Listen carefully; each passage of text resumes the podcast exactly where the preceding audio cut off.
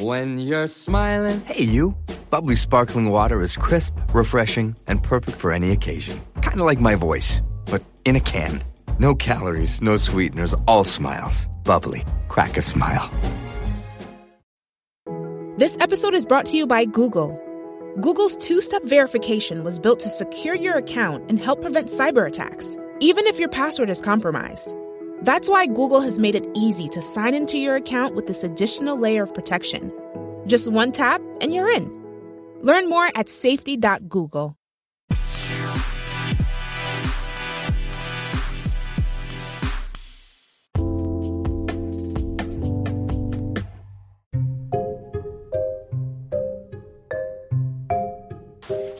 Hello, movie lovers! Welcome to the best damn movie related show here on the internet. This is your host, as always, for Movie Lovers Unite, John DeGore. For today's podcast, I'm going to be doing a review on Stay Alive. Now, this is going to be part of my 31 Days of Horror review, and now we're actually on day 22 of the whole entire countdown for the 31 Days of Horror. And then I'm going to be talking about something that one of my fans actually sent in to me, and it's going to be about did the uh, Warner Brothers abandon the DCU? Then I'm going to be doing a little bit of a question thing I did uh, for myself, which is what horror video game would I like to see turn into a movie? So, with further ado, let me go ahead and get into this review for Stay Alive. So, basically, this movie is pretty simple. It's a very simple premise.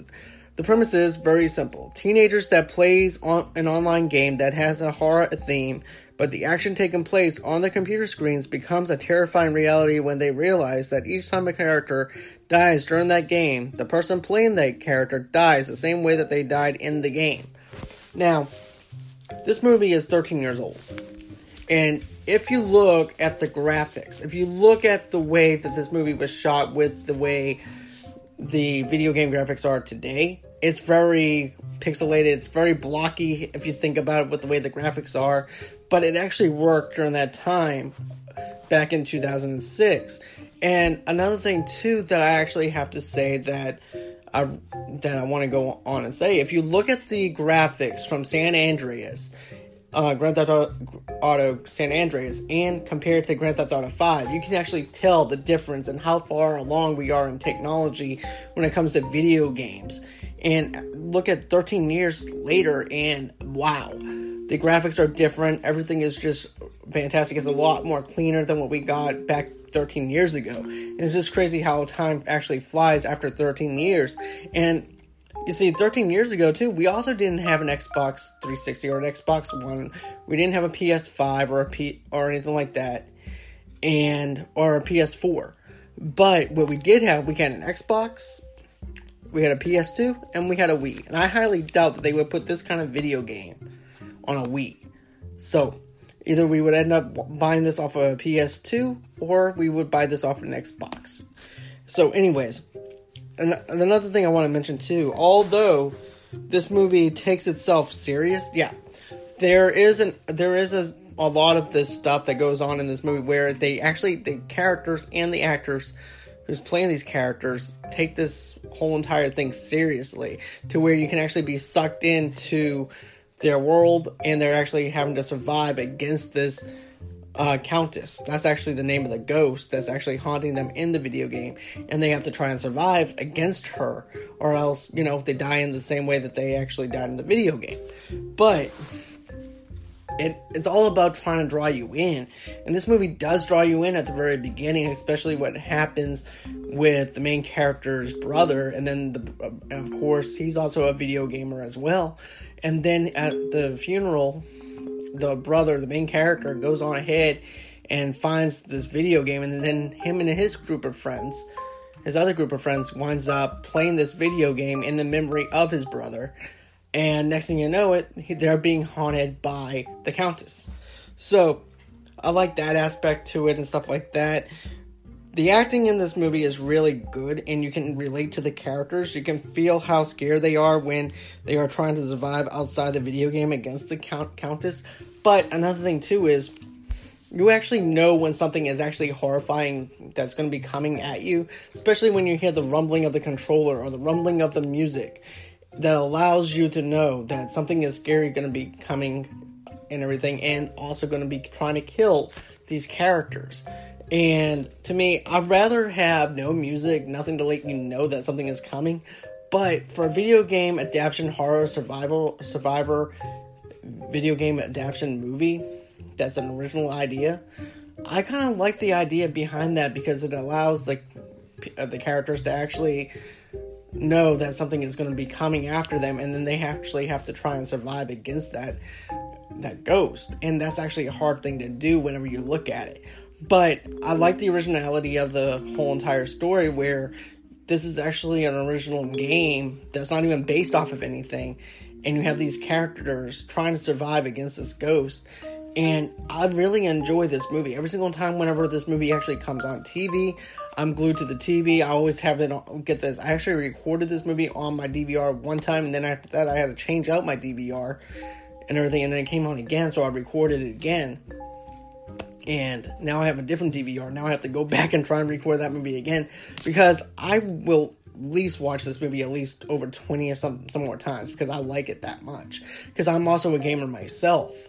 But as for a horror video game movie, I recommend this movie. But I also want to listen, let you guys know this. There is some humor in the movie, but not enough to take you out of the movie.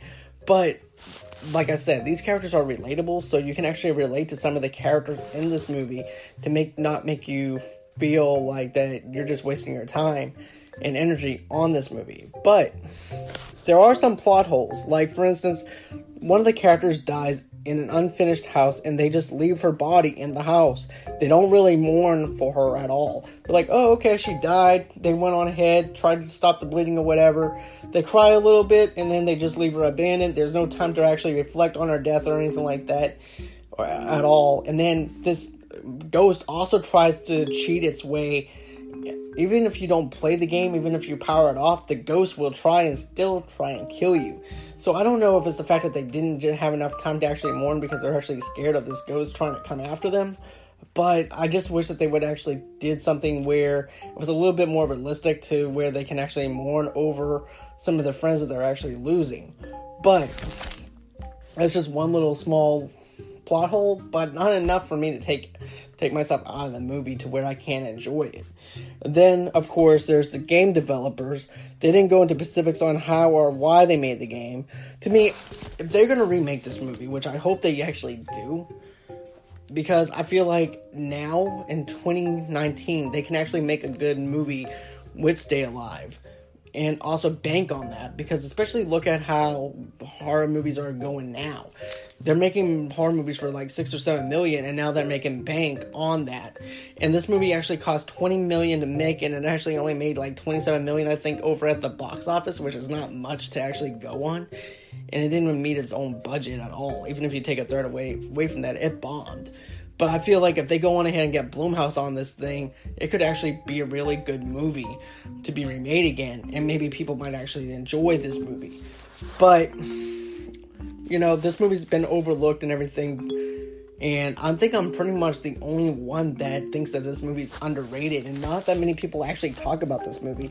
That's why I like doing this 31 Days of Horror because I like to actually introduce people into movies that they may or may, may not have seen, like the movie You're Next or something like that.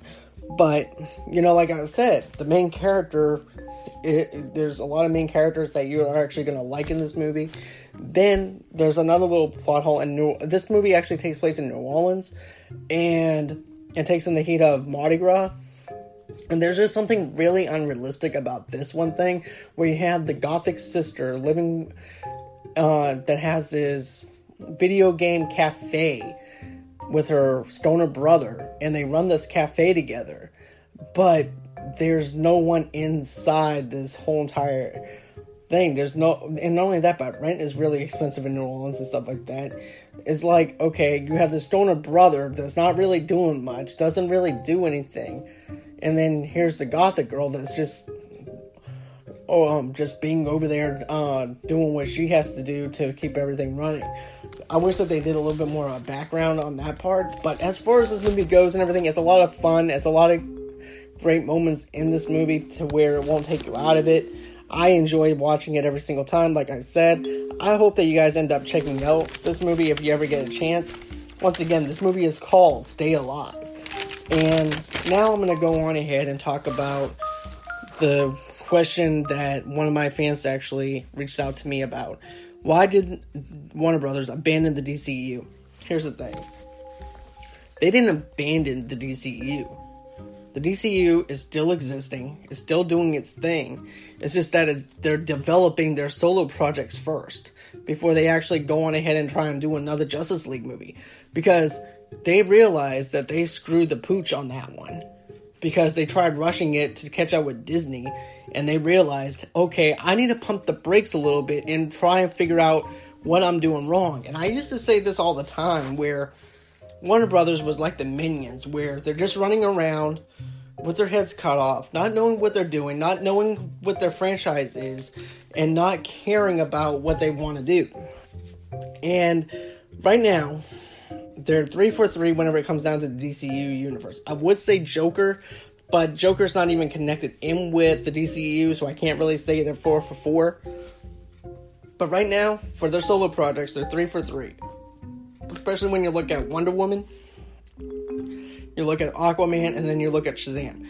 They're they got three good heavy hitters right now with their solo films. Now they have Wonder Woman 84 coming out.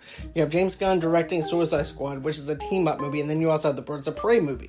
Now, I'm kind of weary about the Birds of Prey movie because of the fact that after Suicide Squad came out, which was not highly received from critics or for fans, from fans or anything like that. Especially with the choppiness of the movie, especially with the way things were filmed in that movie, nothing really made sense. Even with the director's cut, it didn't do anything like the Batman vs Superman extended cut. I might, actually do a difference between the uh, the review between the difference between those two later on, but for me, it just didn't make sense on the director's cut for Suicide Squad. And I'm kind of weary that this is actually going to be the same kind of issue that we might actually have with Birds of Prey because of the fact that they already. Here's the thing I like the character of Harley Quinn, I like how they established her in the Suicide Squad universe. The thing that I'm really worried about is the fact is, as soon as Suicide Squad was over with, they're like, okay, let's do a Birds of Prey movie. And I feel like that they didn't take their time to actually develop a good uh, script that was well enough to where I could actually put my faith in them saying, okay, I think that this movie could be really good and not be rushed. And I looked at the trailer and everything. I liked aspects of the trailer. I've seen bad trailers to good movies, and I've seen good trailers to bad movies. But I need to see at least one more trailer to sell myself on going to, with the Birds of Prey thing. But, anyways, back to what I'm trying to say. They never abandoned the DCU. The DCU still exists. Don't forget, we still don't have our Batman yet. That's going to be directed by Matt Reeves, and then the Sparkling uh, Vampire guy from the Twilight is actually going to be in it. And we don't know what kind of universe or anything like that that he has set up with that but it's also part of the shared universe with Shazam, Wonder Woman, and Aquaman. So at least we have that established. So we have four characters. Now, if the Batman solo film actually picks up, they're going to be five for five during that time because of the fact that Shazam 2 hasn't even started filming or anything like that. You don't really have much going on with that. And then if you have like the Suicide Squad movie and that's a home run and everything, it could go really good for WB finally. And I like the fact that they actually realized, hey, look, we need to pump the brakes. We need to figure out our universe. We need to figure out what we're going to try and do. We cannot compete with Marvel. They're already he- ahead of us after God knows how many years of doing what they're doing. We are not going to be able to pull this one off. So we're going to have to figure out what, do- what they're doing. Another example of me calling them the minions was like, imagine that there's a fire. And in the background, there's a fire going on, and then the executives are doing an interview. Sir, is that a fire? No, there's no fire over here. There's no fire. And then all of a sudden you see a guy in the background with a fire extinguisher or anything like that. Everything is fine. Everything is good. no, don't worry about that. That one's okay. That's what I used to remember calling what the WB used to be. But now They have their universe established. They know what they're doing. They understand their own universe. I think that WB Warner Brothers is in a good spot right now to where they understand their universe. Now, I wish they would hurry up and make Shazam because these kids are actually getting older, which also makes me kind of hesitant with the next movie because of the fact that I want these kids to be younger. I want them to be at least a year or maybe two years older, not where it's like three or four years down the road and everything. And by that time and everything, you would have to recast again. And I really don't want them to recast because I really like the kids in this movie.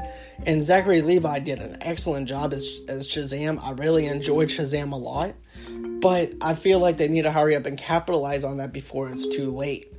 And then, of course, they need to establish Superman again, and they need to figure out if they're going to keep Henry Cavill or they're not going to keep Henry Cavill. Because I really liked Henry Cavill as Superman. I really do. It shows a little bit more of his human side in the um and Batman versus Superman, opposed to what everybody thinks of him as the poster boy for America and everything, the good old boy. At least in this one, it shows some, uh, at least in the DCEU with Batman versus Superman, it actually shows some human humanness to his character, especially whenever you see that one scene in the courtroom where he's seeing everyone dying and he's the only one still standing because of what Lex did. And it shows his vulnerability towards that, and I really enjoy that. So, I think that once we have everything settled and everything, we're going to see more of what the DCU has to offer. But for right now, we're just going to have to wait and see what happens. So, now I'm going to turn around and talk about what horror movie video games would I like to see. Now, the reason why I'm doing a little bit more of a horror flavor to it is because of the fact that Halloween's coming up, and I've been thinking about this a lot lately. I want to see an Evil Within video game, either directed by Guillermo del Toro or directed by James Wan. Both of those guys know horror, they know how to do everything. If you look at the squarehead guy, that's what I'm going to call him. If you play the game, you know what I'm talking about, where you actually have to turn the oxygen off in order for you to, um, because there's actually poison gas released into the ear, and you actually have to turn the valve to actually shut the poison off, and you have the square looking um, monster thing coming at you with the block on his head. And I think that Guillermo del Toro or James Wan would actually be perfect for doing the, for doing the effects for something like this because they know horror, they understand what horror is, and then not only that, but Sebastian is also one of those characters where you know you feel bad for the dude, you feel bad um, because he has to go through all this and try and survive in this hospital, trying to figure out what's going on in this in this hospital, especially when they're dealing with um, the scientists dealing doing all this stuff to different people with mental mental patients and stuff like that, and different science experiments. I really think that this would be a really good movie for Guillermo del Toro, James Wan could do because of that horror feel to it, and I really love playing the Evil Within 1 and even Evil Within 2. To me, those are the best horror survival video games that you can actually own right now and actually play. Aside from Dead by Daylight, but Dead by Daylight to me is going to be a little bit more of a horror, well, harder ground to actually cover whenever you're trying to do a movie like that, especially when you have all their OC characters, and then of course they also have some licensed characters that they actually have. But it's all about according to how the players actually playing the horror, uh, how they're actually playing the killer or the survivor.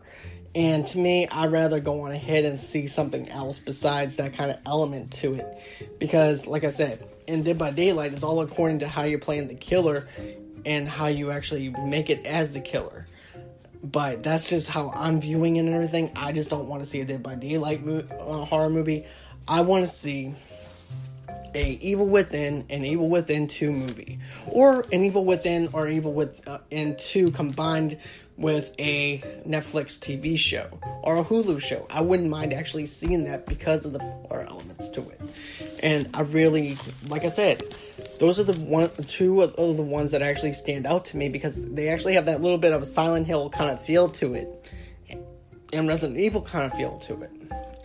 And then like I said before, with the whole entire squarehead guy and everything, you also have other horror monsters actually chasing you down. You have a big old chainsaw guy that kind of looks like Leatherface in a way, but he's not Leatherface. But you have zombies. You have all these other big creatures in this video game that can actually be adapted into a good movie or TV series for at least two seasons or maybe three or four seasons, depending on how they want to do things. But I'm all for the fact that they actually get James Wan and Guillermo del Toro to do something like this. Because I'm a huge horror fan. I think that, you know, I'm. Here's the thing everybody's like, well, you need to have gore. To me, I don't like having gore in my in horror movies unless it's there for a purpose. But for having gore for the sake of having gore in a horror movie, this does not work for me in some aspects. It depends on the movie, and if I know for a fact that's what they're actually doing, I'm like, okay, that actually fits in with the universe that they're trying to create. That's actually what they're doing, and everything. I'm all for it. And with this kind of thing, you actually do need to have that blood and gore into this movie and everything else too because of the fact that's the universe that is e- the evil within but anyways tell me what you guys think what movies would you like to see that's adapted into a horror movie because there's also the other thing too that I would like to uh, t- talk to you about that I lo- would like to see too. But i'm gonna get that uh, tomorrow and everything. I'm gonna go on and talk about that again. But until next time bye bye